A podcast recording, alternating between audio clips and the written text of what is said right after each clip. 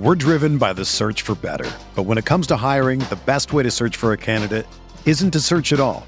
Don't search match with Indeed. Indeed is your matching and hiring platform with over 350 million global monthly visitors, according to Indeed data, and a matching engine that helps you find quality candidates fast.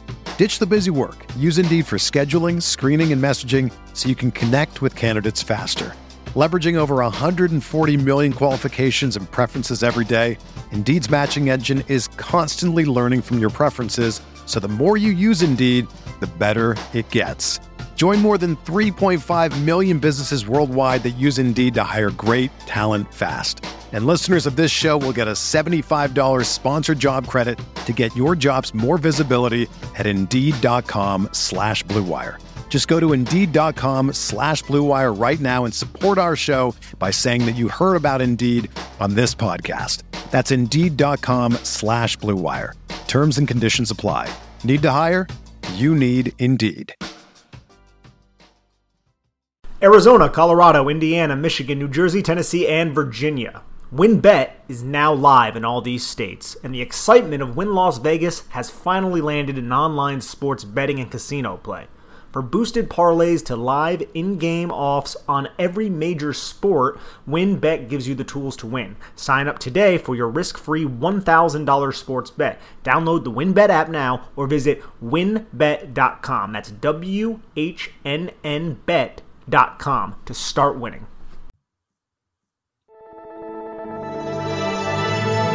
Blue Wire. Welcome back. This is the Big Blue Banter New York Giants football podcast. I'm Dan Schneider, joined as always my co-host Nick Falato. Tonight we're here to break down, and hopefully that wasn't breaking because my mic just fell, and I. It looks like it's still working. It didn't break, but a little readjustment there. Let's see if it's still plugged in. Sorry for the tech difficulties, but tonight we are here to hopefully not break any equipment in this house and instead break down the New York Giants football offense on the All 22 film. Now, I want to caveat something here because I was just going over it with Nick. We just have our usual pre pod discussion. This isn't going to be the most rosy podcast. I'm sorry to say. Our job is not to be overly optimistic. Our job is to tell it like it is. Our job is to be objective. Our job is to break down the film. And this was really bad film on the offense side of the ball. Specifically, this is really bad film for the quarterback. I know there are the excuses out there. The offensive line is not good. But to be quite frank, there are a lot of bad offensive lines around the NFL right now. And I'm not so sure that the quarterbacks are playing as poorly as we've seen in recent weeks from Daniel Jones. I'm starting to lose a little bit of faith. we'll talk a little bit about that. He's just stacking too many bad reps in my mind. There's too many games like this one where it's just a lot of bad and very little good, despite, and I know the fact that the offensive line is bad. So we're going to talk tonight about a lot of that. I mean, we have to be objective as this. We're going to talk about all of his misses, and there are a lot of missed throws in this one. We're going to talk about some of his bad processing moments, and there were a lot of bad moments of that too. We're going to talk a little bit about bad ball placement because there were some really bad ball placement in this game by Jones as well. And we'll also talk about some of the things he did well because it's not like he did everything wrong in this game. So we're going to talk about Jones. We'll talk about the line. We'll talk about all the plays that we want to break down. Nick, where do you want to start this one tonight? First, we should start with the fact that Mike Glennon is going to be the signal caller more than likely against Miami, which does not inspire any hope for many Giants fans. And as as low as we may perceive Daniel Jones in this game, he didn't have the best of games. Daniel Jones certainly seems like he gives the Giants the best chance to win. Now, if Mike Glennon goes out there and he starts slinging the football and the Giants are able to move the football adequately and create explosive plays with Mike Glennon, then there's going to be a real big question because Miami's defense is really surging at the moment. Yeah, Jones expected to miss at least one game, potentially more. Hopefully not more because I agree with you. He gives them the best chance to win right now. Uh, at least you know what he's shown until the last I don't know four or five weeks. These last four or five weeks, I think, are up there of the worst we I've seen from Daniel Jones on film. If I'm being completely objective and honest, and again, this is not me taking sides. I'm not trying to do that. Everybody, please understand. This is just simply what I've seen on film and what a lot of us have seen on film in my mind, um, Nick included. Really, all the people have broken it down. But I still think he gives him a much better chance to win than Mike Glennon. And I think you would agree with that, Nick. And I also think that I don't see Mike Glennon coming out here and lighting the world up against his Miami defense, like you said. The Dolphins are starting to play really well on the defensive side of the ball. They've built their defense almost exactly the same as the Giants from back to front with the coverage starting to show up, just like the Giants defense is starting to show up with the coverage. They're actually starting to blitz a lot more. They're playing man a lot more, which I don't think is a good thing for Mike Glennon. I think Glennon will throw will turn the ball over at a higher rate than Daniel Jones has, as far as the interceptions go. At least I know Jones has has turned it over at a decently high rate in recent weeks, but I think Glennon puts the ball at risk more often. So I think it's going to be an interesting how they're going to have the game. But I think it's going to be an even more conservative game plan for the Giants. And that's kind of maybe where we should start when we're breaking down this game. When I when we talked about it on the on the recap, Nick, I I, I felt strongly that Freddie Kitchens and Joe Judge kind of went into a shell after taking a lead and they stopped attacking as much. And it felt to me like this game started with a lot of passes on first downs. And you even wrote in your notes, so I think you kind of agree, more vertical type concepts early in the game. And those start to fade a little bit toward the end in the middle of the game. Do you think that was by design? Do you think that was because they didn't really feel comfortable with Jones operating those those concepts? Because I mean, I mean, Jones didn't take pull the trigger on the first down one, and he we can break that play down now. First play of the game, the the, the underneath throw he ends up uh, dumping to Saquon Barkley with bad ball placement that doesn't give Barkley a chance there was an open shot there vertically and he didn't take it. So what were your thoughts on that play and kind of the overall idea that they kind of went into a bit of a shell? Yeah, I don't like the fact that they went into a bit of a shell. They just couldn't get a lot going on the ground. It seemed like they wanted to run the football on first down in that middle part of the game. And every time they did that, it put them into a unfortunate second and nine, second and 11, sometimes, you know, second and what was it? The one play Darius Slayton, 13 yards. So it was just it wasn't working out for them. And then they just kind of did what they always do, get really conservative because they're concerned about their offensive line, which I felt like played a little bit better in terms of pass protection in this game, although they did struggle with some stunts. And I, I don't think any of them p- played particularly well, which is kind of uh, maybe a product of the fact that it was a conservative offense. But to touch on that first play, I really like the play design here because the Giants anticipated a two high defense from the Philadelphia Eagles, and that's exactly what they get. So the Giants go empty with four receivers, one being an H back to the field side. And what the Giants do is they release the H back, who's basically stacked right behind Evan Engram. So you have two eligible receivers right next to each other, just off of Andrew Thomas.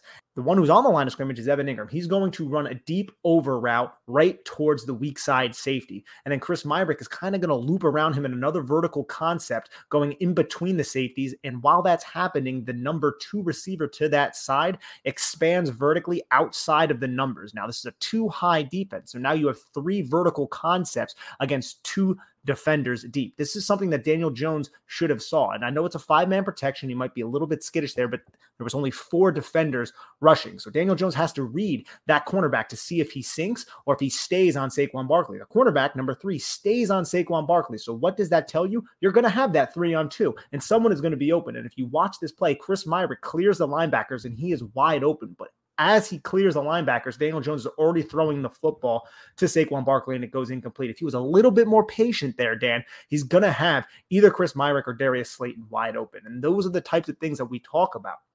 Daniel Jones has to see. He has to throw with anticipation here, be a little bit more patient, maybe take a little bit more risk here instead of throwing a ball inaccurately to Saquon Barkley, who is well covered with essentially four defenders who are going to rally and tackle him right as he catches the football if it was an accurate pass.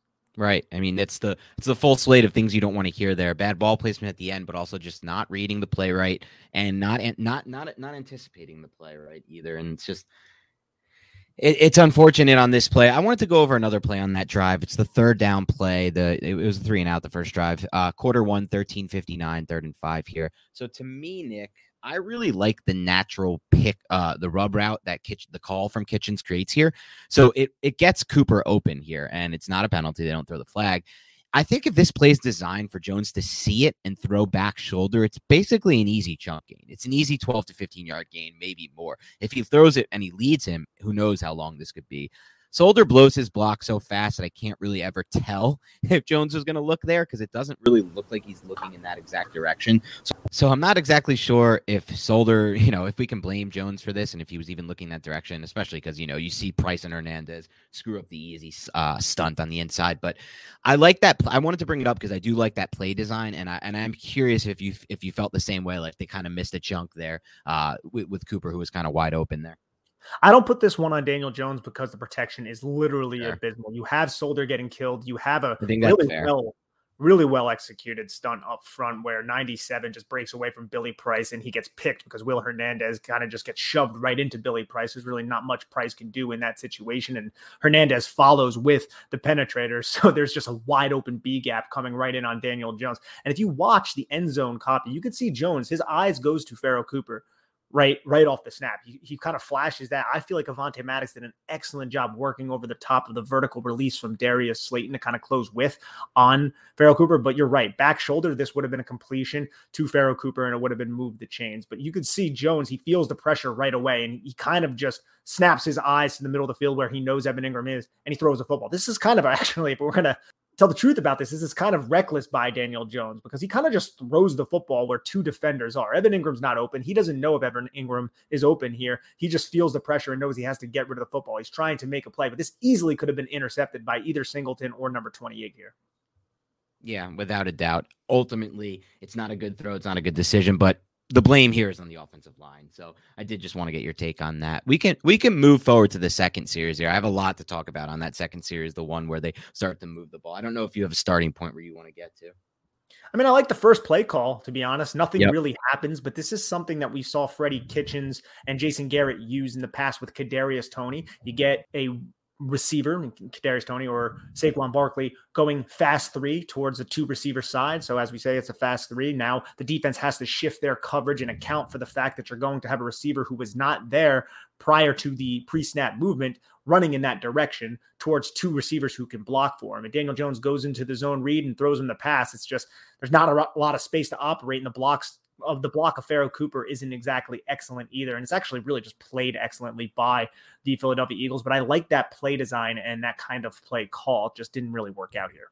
Yeah, one thing I liked from Kitchens here in this game, and it seemed like more early on than toward the end when they went into that little bit of a shell and they started running so often on early downs, kind of trying to milk that lead the Joe Judge way. But early on, what I liked was there was a concerted effort to get Barkley the ball in space and to utilize Barkley mm-hmm. as a weapon in the passing game. It didn't exactly work the way they wanted it to in any of these examples, really, but the effort's there. And that's something Kitchens was doing that I didn't really think uh, Jason Garrett did a great job of. And that's something I think is extremely important if you're going to have Saquon Barkley on your roster. And so I did like the early designs here from Kitchens, throwing a lot early and often on first downs, you know, beginning of the game before they took the lead. Uh, putting Barkley in positions where he can get the ball in space as a receiver, vertical concepts like you talked about that were you know more prevalent early on the game. A lot of things we like, a lot of things we believe in. Uh, me and you, I mean, just from a football standpoint, believing can generate points uh, ultimately. So one thing I like here, obviously, we can talk about the next play. It was the second and nine from the Giants 37 for anyone following along. 1136 Q1.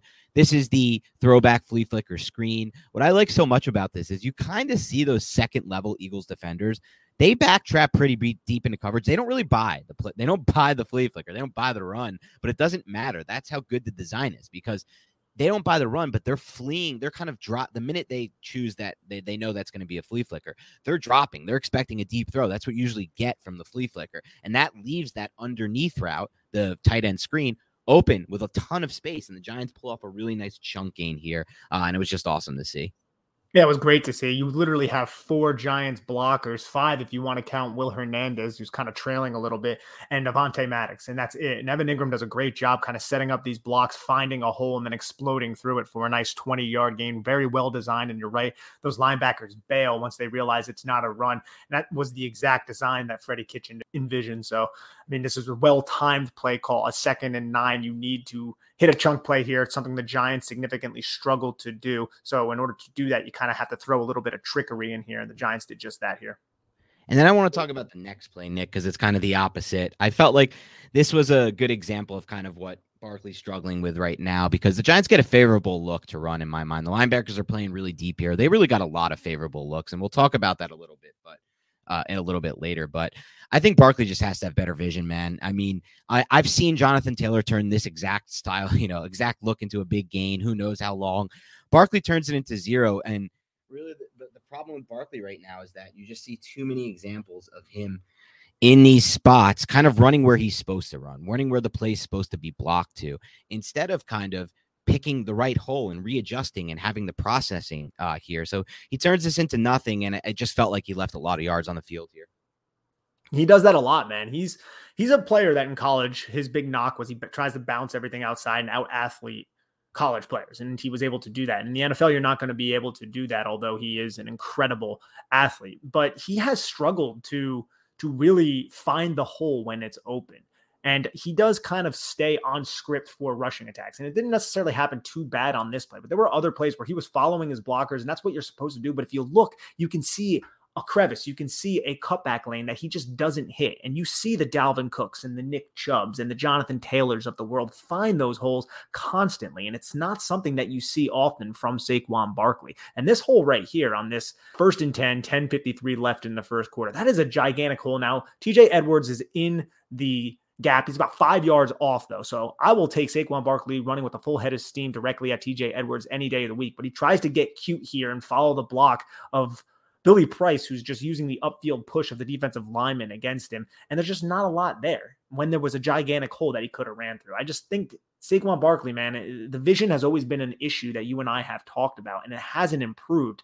And I know he's been dinged up and he's been injured and all that, but it's still something that we see almost every game, Dan. We bring up, oh, well, there was a hole here or there was a hole there.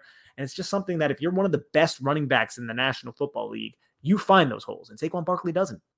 What's going on, everyone? Football is finally back, and there's no need to exhaust yourself searching all over the internet to find Giants tickets anymore because TickPick, that's T I C K P I C K, is the original no fee ticket site and the only one you'll ever need as you go to find NFL tickets. TickPick got rid of all those awful service fees that other ticket sites charge. Aren't those terrible? Which lets them guarantee the best prices on all of their NFL tickets. Don't believe it? If you can find better prices for the same seats on another ticket site, TickPick will give you 110% of the difference in the purchase price. That's a pretty good deal. If you just want to go check out the Giants, you know, pregame, hopefully they win a football game, then please head on over to tickpick.com today to save $10 on your first order of Giants tickets. That's tickpick.com. Check it out, everyone.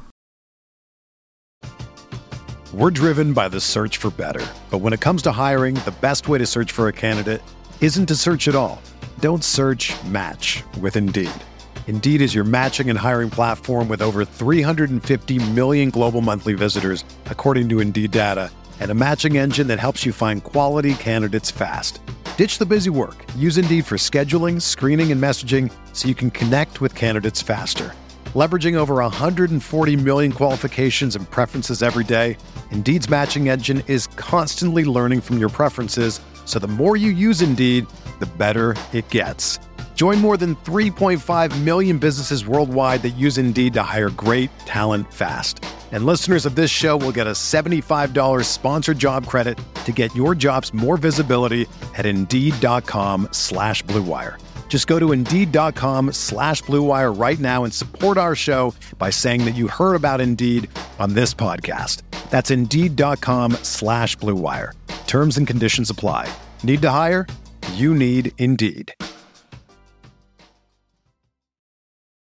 Yeah, there's no doubt about it. Saquon Barkley has has struggled to find those holes, and it's something that we hope moving forward that can that can get better. But there were a couple examples. There's also a lot of examples of the blocking being so bad that it just doesn't really matter. I mean, there's the second and ten play here right after that where Jones has to bail immediately. Hernandez just gives up ground immediately. Um, this is also one of those plays where you mentioned, you know, it felt like on the broadcast, Andrew Thomas had a much better game than maybe he he ultimately did. This was one example where he got beat around the edge. This is and it's new for him. I mean, he has he's been really really good as of late until you know, but there were a few examples of him getting beat around the edge. At least he drives the defender to the ground though. Hernandez kind of just gives up ground immediately on this one.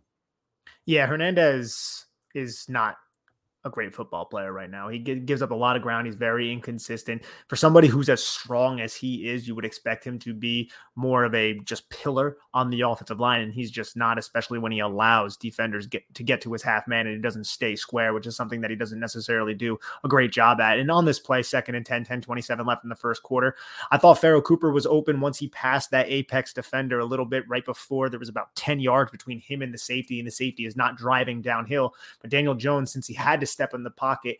He does keep his eyes downfield, it seems like, but he doesn't pull the trigger on Pharoh Cooper here. And again, like we always talk about, windows are very small in the NFL. And I felt like Jones maybe could have thrown the football. I don't think this is an egregious miss, but if you do watch it, you can see there is plenty of space between Pharoh Cooper and the three defenders that kind of form a triangle around him because of the coverage that they were in.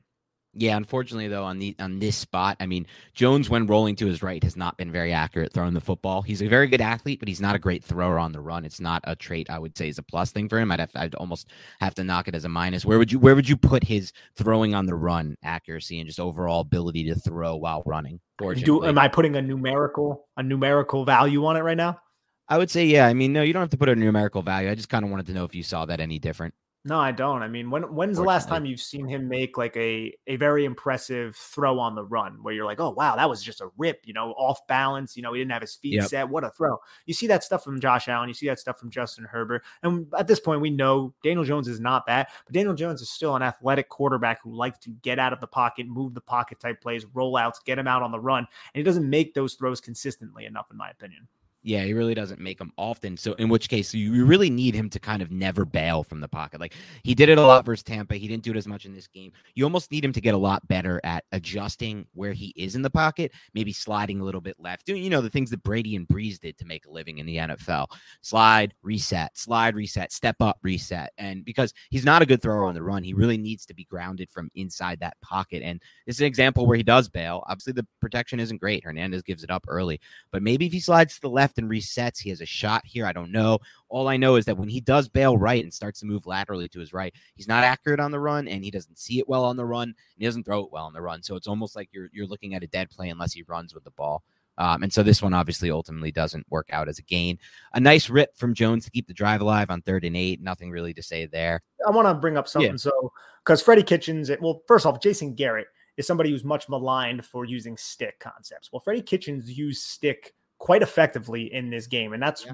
one of the things that we talked about during the offseason was look, I understand people don't like stick, but stick has a place in the NFL. And this kind of play right here to Evan Engram was a third and eight. They picked up seven yards and then they got the fourth and one on the ensuing play of Daniel Jones quarterback sneak.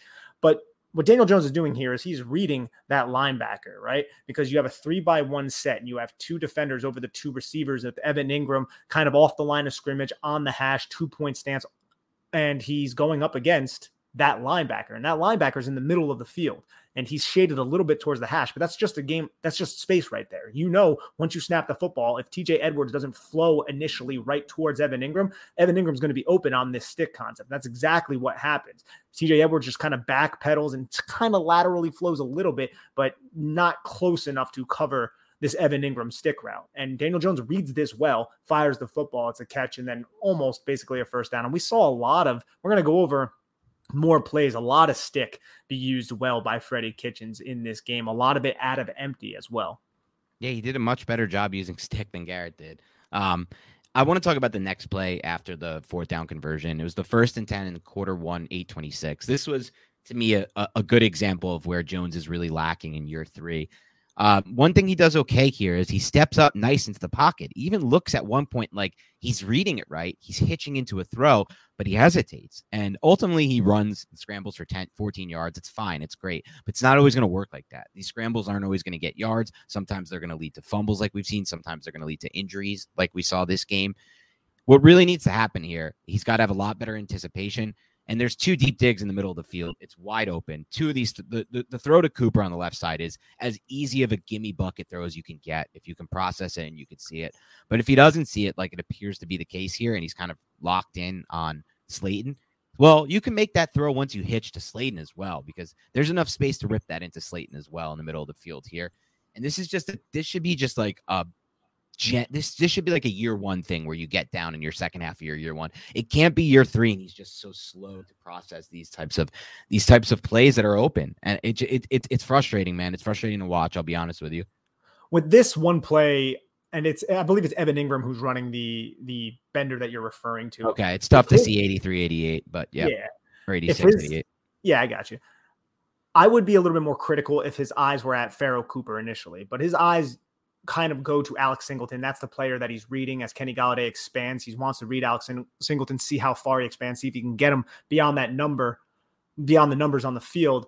to where Evan Engram kind of just bend right in front of the safety. But then you have TJ Edwards, who's also covering Saquon Barkley, kind of in the throwing area, and Singleton kind of reads the route, reads Daniel Jones and then flows underneath that play. Now, if you look on the other side of the field, Pharoh Cooper's bending around his apex defender, Avonte Maddox. He's open, but Daniel Jones isn't looking in that direction. So I'm not as critical about this play because his initial read was towards the boundary side and not the field side. And I believe the field side was much more open than the boundary. And he saw Singleton flow inward underneath Evan Engram, which gave him the impression, hey, I have space to run the football because there's nobody in the flat. And he did so, picking up 14 yards.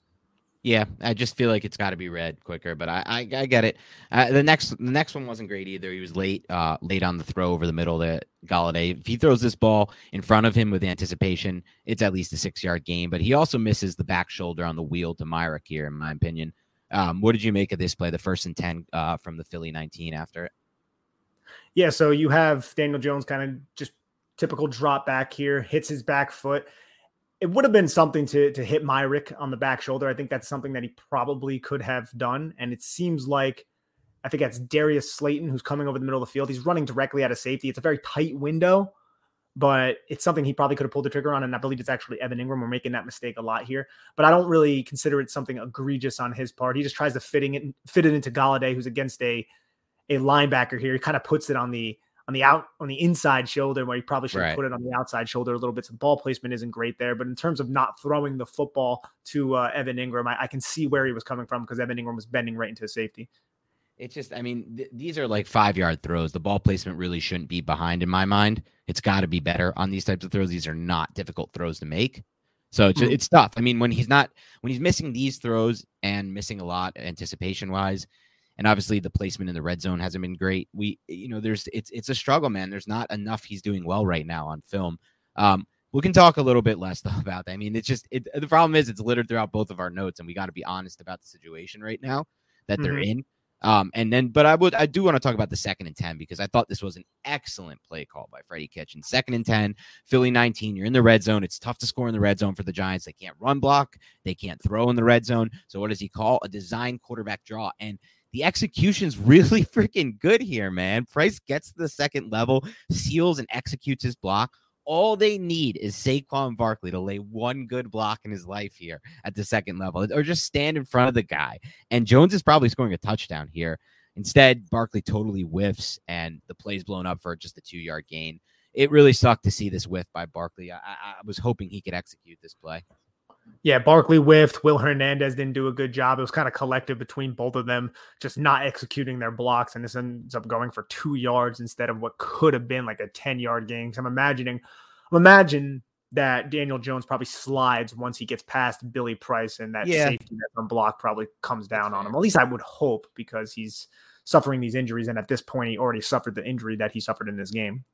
Yeah, it's fair. I've seen him in, in those spots though, just run head first and try to get into the end zone. So who knows with Daniel Jones, and it would have been an interesting thing to play to see. Third and eight play. Thought Jones did a great job holding the safety here, Nick, but the ball placement is really subpar on this throw to Golladay. I mean, you've got to put that thing high, back shoulder by the pylon, give him a chance to to reach over, you know, reach up and and catch that football. Instead, he puts it inside to the point where Golladay has to like put his hands over the defensive back in a spot he's just never going to make the catch in. And obviously, as we see, you know, as the play bears out, it's a it's an incomplete pass. Yeah, Slay is an excellent coverage here too on Kenny Golladay. This would have been a tough play even with elite ball placement for Golladay, but this is why you brought Golladay in. He wins these types of situations traditionally, but this ball is not well thrown, and neither was the other fade ball that Golladay sees a little bit later in the game. Yeah, you do see him make those plays though on his Detroit tape. That's the thing. Like, gotta at least give him a chance to make this yeah. catch in my mind. And there's just no chance with this ball placement, unfortunately. So the Giants settle for three here. Another one of these drives where they go pretty far down, but they can't find a way to cash in on it. All right, let's dive a little bit into the next series. Uh, so what is what was something you you wanted to touch on from this third series? Well, this is something that Jason Garrett has done a lot in the past as well. You will line up in 12 personnel, Daniel Jones under center to start a drive, try to sell the run, and then you just kind of go into max protect with two receivers running a route, and you try to look to see what the safety is doing. Daniel Jones does that. He goes into a five step drop. I think he does a great job stepping into the pocket, waiting for the routes to develop. He reads the, I would say, the the weak side safety kind of comes down on Kenny Golladay and eliminates his curl. But Darius Slayton, nobody goes to him, and Darius Slayton just kind of sits in between number three and the in the strong side safety, and he's wide open. And Daniel Jones finds him and rips a really nice ball, good velocity into that area. And I also like how Freddie Kitchens had Evan Engram blocking initially and then releasing into the flat because that expanded number three, the cornerback, towards the flat, giving more space to Darius Slayton here for this uh, little curl route. Yeah, no doubt about it. It was an excellent play uh, from the Giants there.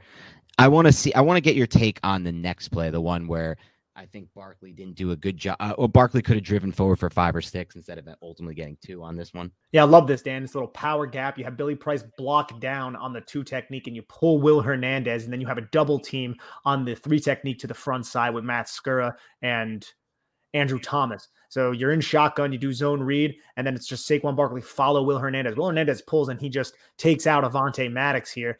But Saquon Barkley tries to cut back, and I'm not really 100% certain why he was cutting back because TJ Edwards was unblocked and he was standing there the entire time. I felt like if Barkley kind of followed through the ass of Andrew Thomas and kept following Will Hernandez, he probably could have had a nice gain here. But instead, he tries to get cute and ends up getting tackled for two yards instead of what, like you said, could have been a five to six yard gain. Could have even been bigger than that, if we're going to be honest without the two the, without the 32 yarder and the two runs where he got five and five where he kind of like did decide to just get vertical and slam into the line and got five on each he had i think it was uh 10 carries for negative two yards i think or neg- negative yeah negative two yards i believe.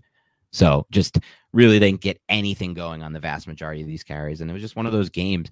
There was something nice on that third and seven though really nice design with the bunch look to get john ross the free release you know the safety can't come down in time 19 yard gain anything to make of that one?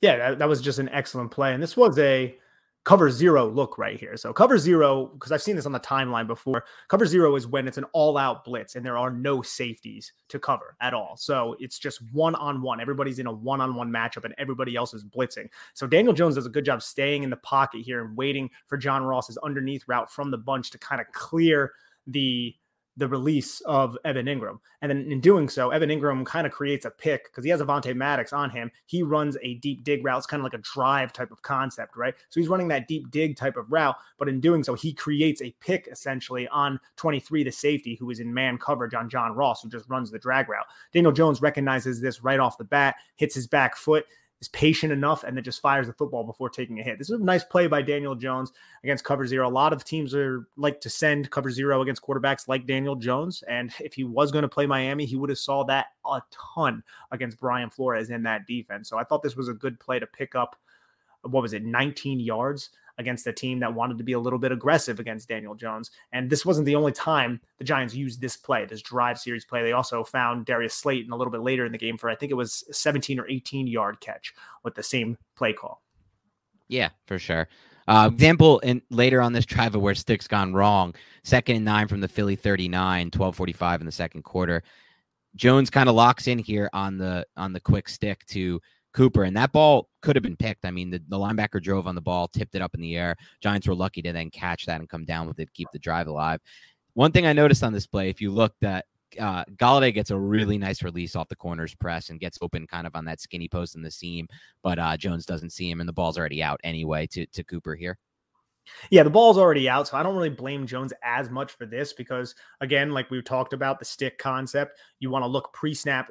Do I have leverage? Is that covering player inside of where my offensive wide receiver is? And he is. You can see, I think it's TJ Edwards again. He's on the hash, whereas Pharoh Cooper's about three yards off the hash. So he has the space, he has the leverage there. So once Pharoh Cooper goes into that break, you can see Edwards knows this is coming. He reads it a little bit, but Daniel Jones still fires and throws the football. What I'm curious about is does Kenny Golladay win this cleanly inside if Daniel Jones doesn't throw this football? Because it seems like Maddox maybe sees the throw as he's kind of getting hit by Kenny Golladay, but I do believe Kenny Golladay probably just won this rep with just pure physicality here, just tossing Maddox aside. You have a safety driving downhill on Kenny Golladay, but this is the the problem with stick when it's used a little bit too often dan is these teams start to anticipate it and then we saw that a lot with jason garrett and it seemed like tj edwards did a good job anticipating it here and the giants are lucky this didn't end up being an interception And I think that's a big problem right now with the Giants offense in general. It's, you know, just as you said, teams have seen too much of it on film. So they're at the point where they can't, even if we have the leverage pre snap, like you saw there, they had good leverage to throw that pass. You're still going to see examples like this one where, you know, the, the linebacker has seen it enough on film and he just drive on the ball. The Giants are lucky to get away with this one without an interception and actually a gain. Anything else on this drive you wanted to go over before diving into the next drive? Yeah, the play before that, actually, first and 10, it was a Devontae Booker run. Yo, we saw counter again, man. I feel like we haven't seen a lot of counter this year, and it was like the staple of Jason Garrett's offense last season. But this was a first and 10 run play. It was the play before the one we just broke down. Counter run with the sniffer and the backside guard pulling. You'll love to see it. But man, Will Hernandez gets beat so badly here. And somehow Devontae Booker ends up getting a yard here, but this should have easily have been a loss of like four yards. Chris Myarick, who was pulling to be the lead blocker for Booker on the counter run, ends up taking 93, who beats, I think it's Milton Williams so cleanly, beats Hernandez so cleanly on this play. But I do like the fact that you're seeing counter a little bit more because we haven't seen it as often as we did last year. Yeah, no doubt about it. Um, all right, Nick, how about let's go to that next series then. Let's go to that next series. I was just looking at my notes. I want to start with the 32 yard run by Barkley. Yeah, so this is a 32 yard run by Saquon Barkley. You have Chris Myarick, who's an H back, and he's basically just being a lead blocker, picking up the linebacker. And, and Saquon Barkley does a good job following him. And the Giants use the aggressiveness of Fletcher Cox against him. He kind of penetrates up through the B gap. Will Hernandez just washes him down the line of scrimmage. So you basically have Saquon Barkley who's following a lead blocker, the sniffer. And Saquon Barkley does a good job reading the two blocks that climb up to the second level. And then he feels it out and presses outside and then just outruns number 28 outside. And I felt like this was a good vision by Saquon Barkley to find that cutback lane and then spring a large run here. And it was a different type of play design because they did have Chris Myarick pulling from the H back position to be a lead blocker to pick up that Mike linebacker. Yeah, it just seems like the Giants haven't been able to pop as many of these as we want, but this was obviously a nice one. Um, I thought the first and 10 at the Philly 41 with 924 left in the second quarter was a great adjustment uh, by John Ross on a poorly, play, a really poorly placed slant from Daniel Jones behind Ross, but great catch gets the Giants second short. Man, Ross got 11 snaps this game. I tweeted about this earlier today, Nick. I don't get it, man. I really just don't get it. Ross to me impresses every time he's on the field. The one game he played a lot of snaps against the Saints, they opened up the offense. They took a deep shot to him. I said after that game, they should take one deep shot to Ross every first quarter just to keep the defense on the toes, just to keep the safeties back. And they're not doing it, man. They don't play Ross enough. I think that Ross should move way up the depth chart. For me, I would put him, uh, honestly, I'd put him number three after Toney and Golladay at this point. What about when Shepard's there? Fine, four after a healthy shot for sure. Yeah, just, I think you just use them offense. Yeah, you just use them situationally too. Like you said, you use them on that shot play. You don't have to make it as predictable because you can use them on a slant flat here. This is a slant flat concept. This is something that we've seen so many times through Jason Garrett's time here with the New York Giants. And he wins off the line of scrimmage. And it seems like the cornerback has inside leverage. It doesn't matter. This is a very crisp cut. If you watch the cut from John Ross here, it's very crisp. He kind of shortens his stride a little bit. And once he plants that outside foot in the ground, he's turning, and the cornerback has no chance to kind of close with there. He has to swivel his whole hips, open his gate. It's a very nice route by John Ross and not a great throw from Daniel Jones. But I do like how they sprung a big run here, right? 32 yard run. And then what do they do? They come out, they pass 14 yards to Kenny Golladay. And then they pass again on first down, nine yards to John Ross before they run the football for a nice six yard game by Devontae Booker on second and one. Yeah, no doubt about it. No doubt about that. All right. Anything else from this fourth drive that stood out to you? That was kind of all I had that I wanted to go over.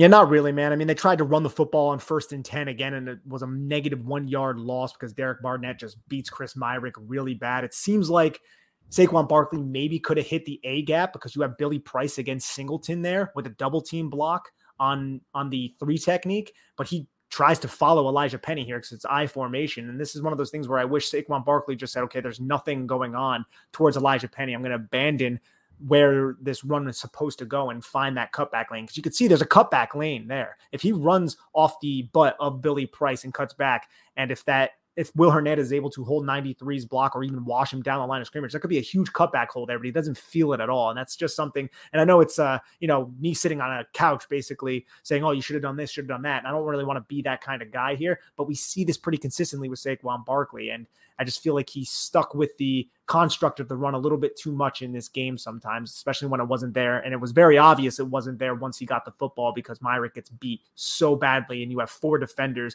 with uh, three giant blockers in that area.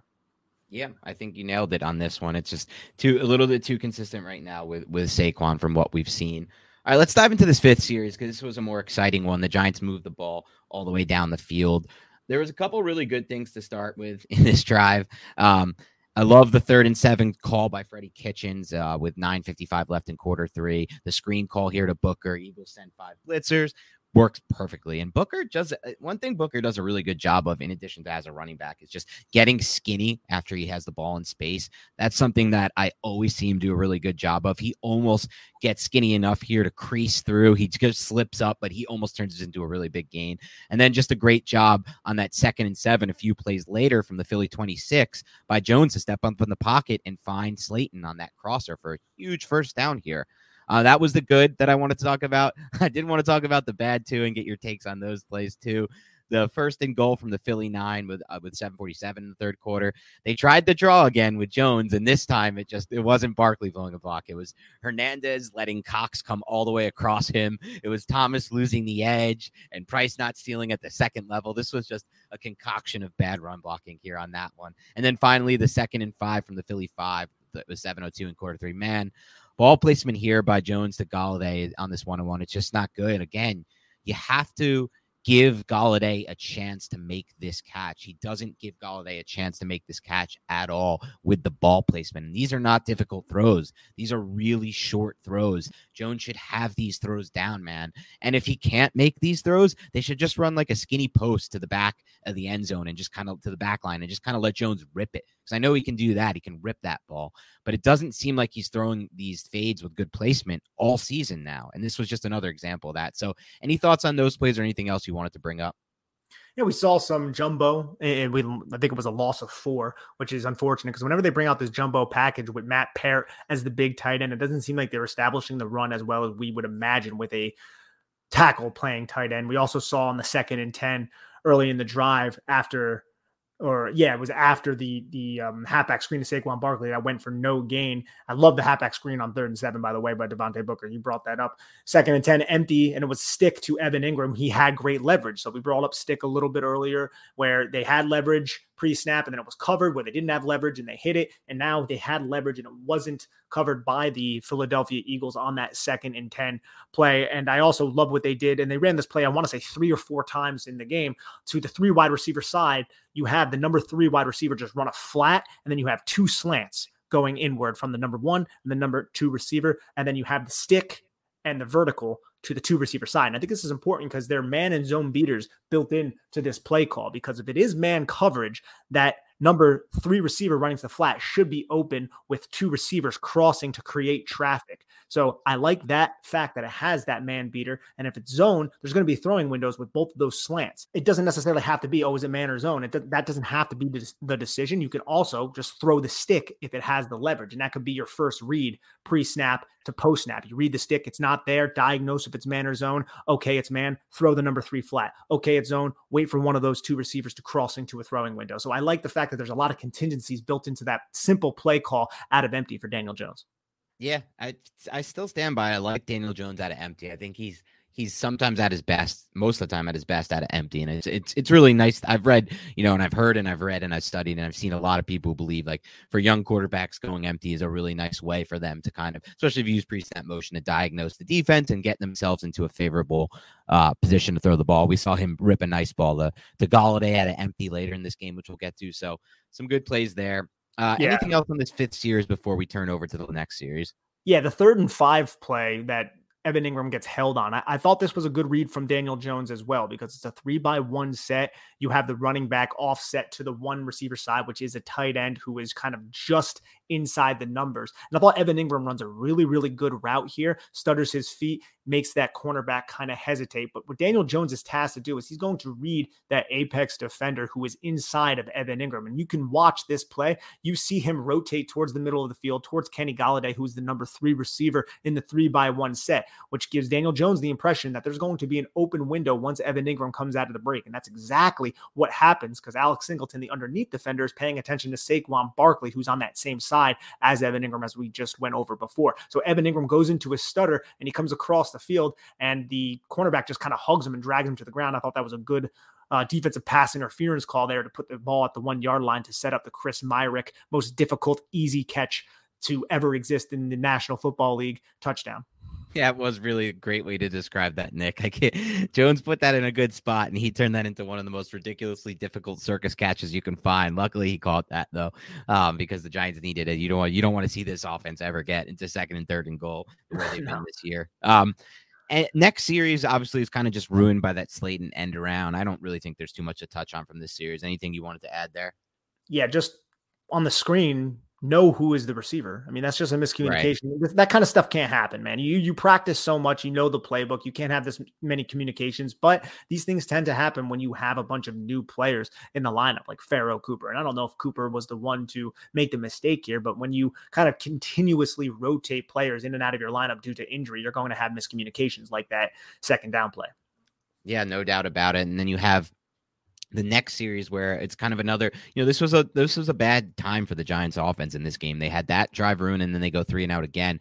The second and nine from their own 26 in the fourth quarter 14 13 ball placement just not good here on this slant to Golladay. this is just not where you where you want to throw this football. It's a really poorly placed ball. And again like there's too many examples in this game of poorly placed balls on really simple throws like the red zone fades the slants the crossers. These are all five to 10 yard throws in depth. And you just, you got to have better ball placement. This was never an issue for Jones in his rookie season. I don't really know why it is now or what what happened in regards to that. Maybe he just feels a little bit more pressured, less confident in his line.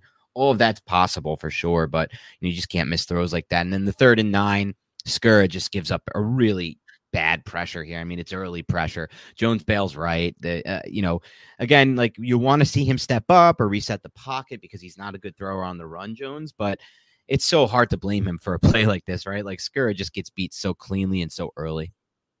Yeah, so cleanly, so early, and Jones just ends up taking a huge shot from Josh Sweat because he holds onto the football a little bit too long, but there was nothing going on downfield. And the second and nine play was the same play we just went over the two slants going inside, number three receiver heading to the flat, stick concept to Evan Engram. And he had the slant. I mean, there's a huge throwing window because Singleton expands laterally way too far to account for that flat route. And there's a huge throwing window, but Jones just just was not great with his ball placement on that play. Yeah, I mean, it, to be fair, it's really bad ball placement when you consider the window and you know the, the ease of the throw. It just can't miss throws like that. It's not you can't draw you can't move an offense when you miss throws like that. So that'll be have to be cleaned up. Let's get to this eighth series where the Giants started to get a little something going here. Um, at least more than these last two series is. So I like the second and six. The first one I want to go over is from their own 13 with 939 in the last quarter. The second and six. I like the Orban motion here with a quick hit. Um, I just kind of wish this play was designed for either Toney if he's healthy or if Toney's out, John Ross. Like, I don't need this going to Pharoh Cooper. I don't understand all the snaps for Pharoh Cooper in this game, man.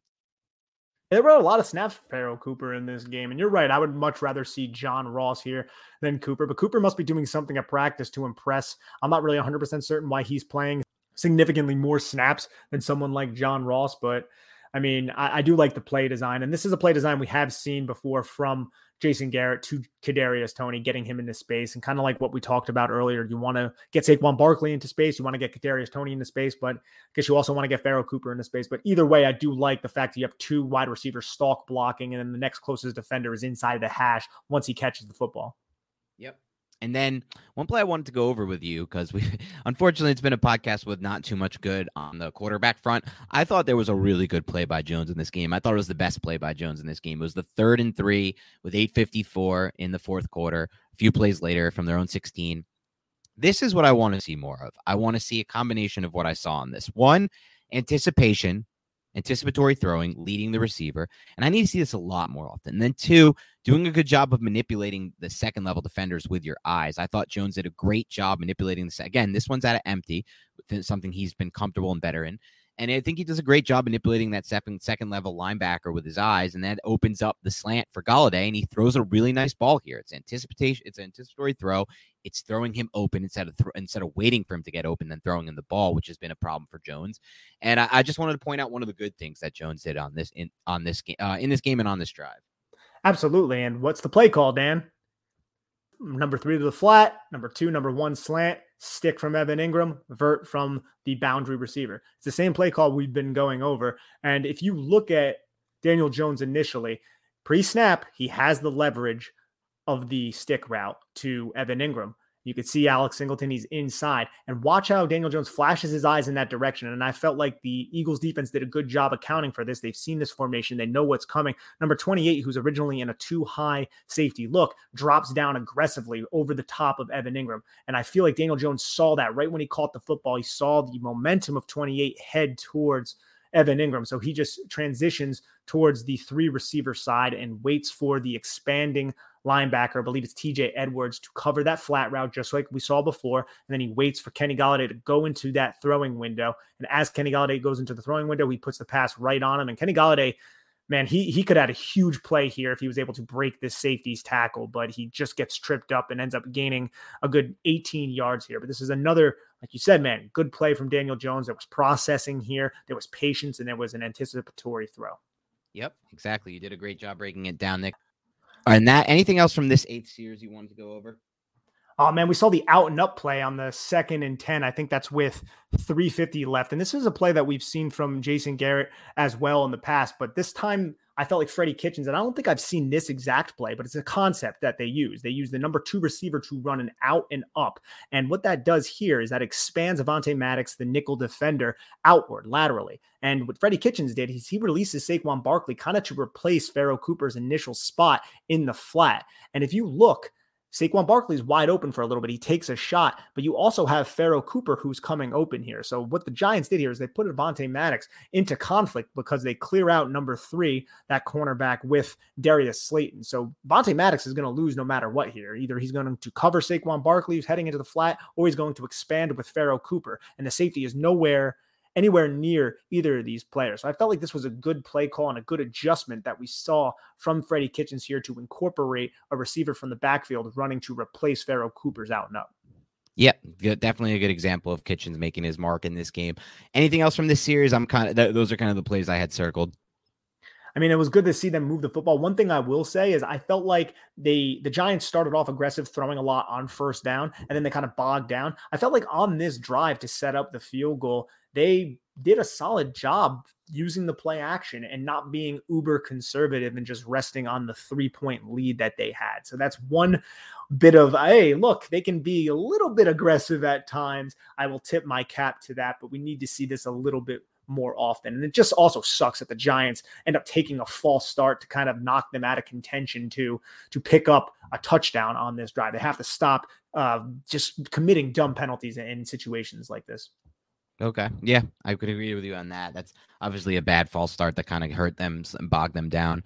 All right, final series. This one felt a lot like that Washington football series in week two. Really didn't seem like the Giants are too interested in getting a first down, more interested in keeping the clock running. The third down call is just total trash. You cut off half the field, you take the sack. I get it, but there's nothing open there. I don't even understand the concept and design of the play. You're in third and 10. If you don't believe in your offense, try to get a first down. I mean, first down can win this game. A couple first downs can win this game.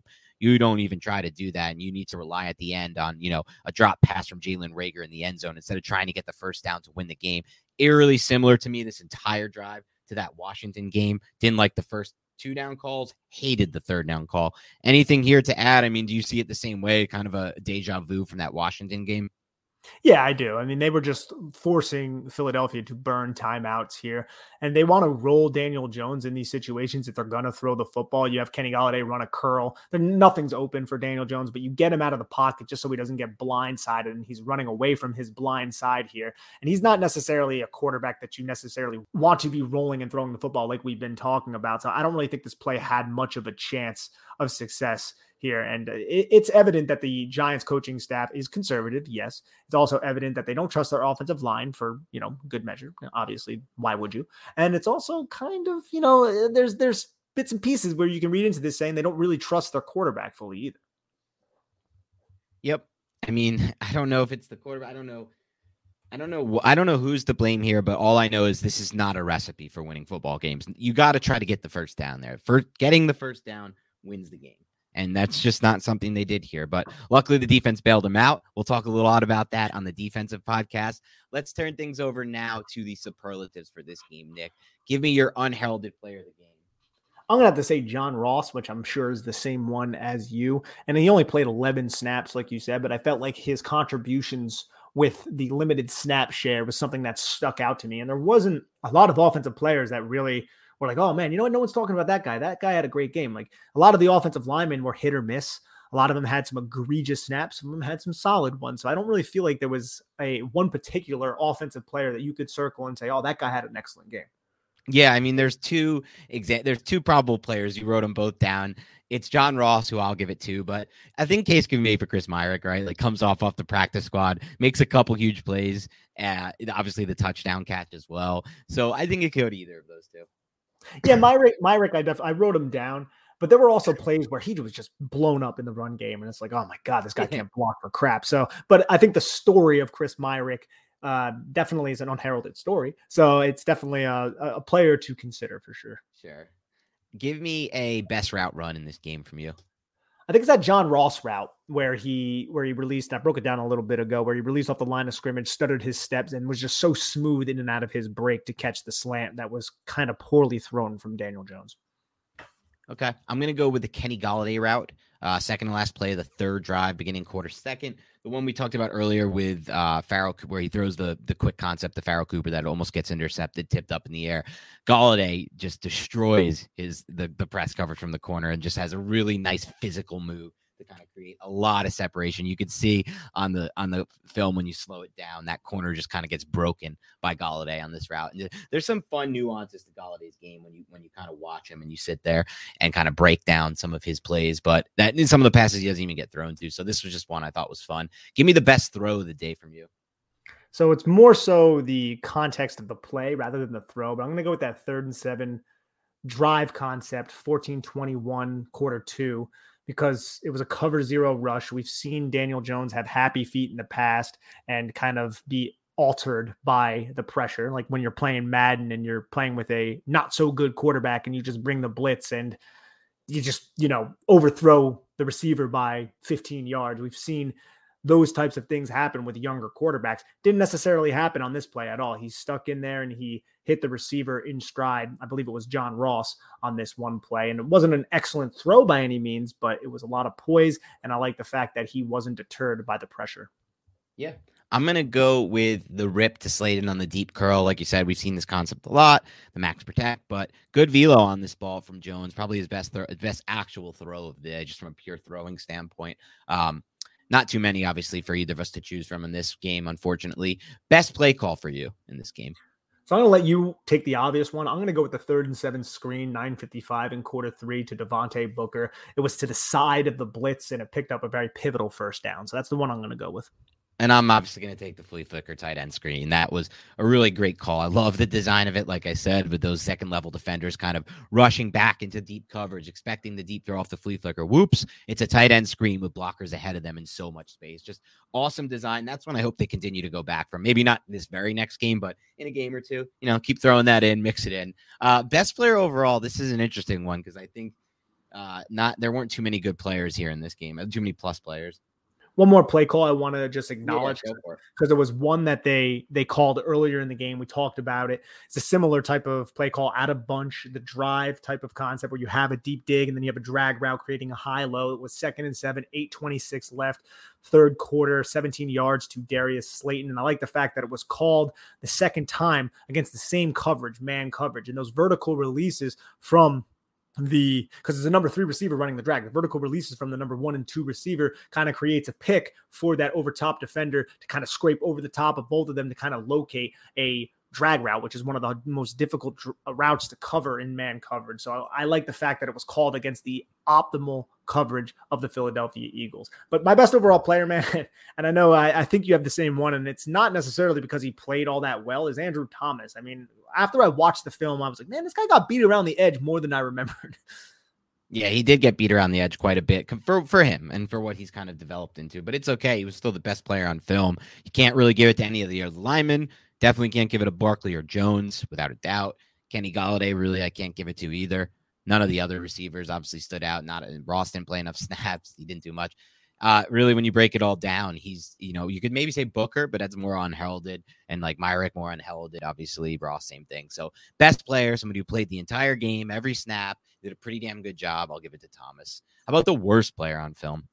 For me, it was Matt Skura. Man, this was probably his worst game. He was just getting just absolutely annihilated by Fletcher Cox. Very tough assignment. He was also struggling with some of the other defensive linemen of the Philadelphia Eagles that weren't Fletcher Cox. So I just did not think he looked competent. He his strength at the point of attack, he wasn't getting a lot of power through his lower body or moving bodies off the line of scrimmage and in pass protection. He was just the bull rush really got to him. So definitely Matt Skura for me. Yeah, Skura was in the mix for me. I'm going to give it to Solder, though. Solder just had some really bad blocks, especially in the run game, and continues to just look lost in pass protection. He's just not somebody who should be out there right now for the New York Giants, and and they're they're trotting him out. So it's kind of where they're at right now. It's kind of where we're at right now. All right, give me a pass blocking grade overall for the unit one through ten. I'm going to go with uh, a 5.7, which is better than expected. I mean, especially early in the game, I felt like Jones had some clean pockets, except for the one early stunt where Billy Price got beat. It was a, a more clean game from the pass protection than I originally thought kind of heading into the film, but it still wasn't perfect. And there were still players like Matt Skura and Nate Solder who were just absolutely terrible in certain reps. So I'm going to go with the 5.7. I think that's a fair one. I'm going to give it a 5.9 here for me. I just feel like it was a little bit better than what we've seen in recent weeks for the mm-hmm. Giants. And overall, I felt like it was a little bit above average. What's your run blocking grade, though, my friend? That one's going to be difficult for me to go high on. I'm going to fortunately have to roll with a 2.1 here for the run blocking. Yes, that's understandable. I have a 2.9, and I even thought about maybe going a little bit higher just because I felt like Saquon Barkley left some left some yards on the field as well. And it, that's something that we've said a little bit too often for somebody who was the second overall pick in the 2018 draft. Yeah, that's fair too. I mean, he definitely did leave some yards on the field in this game. So I totally understand that. All right. Anything else in the offense before we wrap up? No, man. I mean, I'm excited to see what Freddie Kitchens can do with a full week to prepare. He was on a short week. I don't expect him to reinvent the wheel whatsoever, but I believe the in game play calling can improve because that's something Jason Garrett, I felt like, didn't do that great of a job. So you insert Kadarius Toney, you have a healthy Saquon Barkley, you have Kenny Golladay. I wish Daniel Jones was healthy, but we're going to see possibly a lot of aggressive and unique play calls because the Giants know they're going into a game in a hostile environment with Mike Glennon as their quarterback. So I'm still looking forward to see what the offense looks like, which is sounds uh, just pathetic to be honest. no, it's not that pathetic, Nick. Trust me, it's not that bad. All right, that's all we have for today on today's show. We're going to break down obviously the defense next. Thank you to everybody tuning in. Have a great rest of your week, and we'll talk to you soon.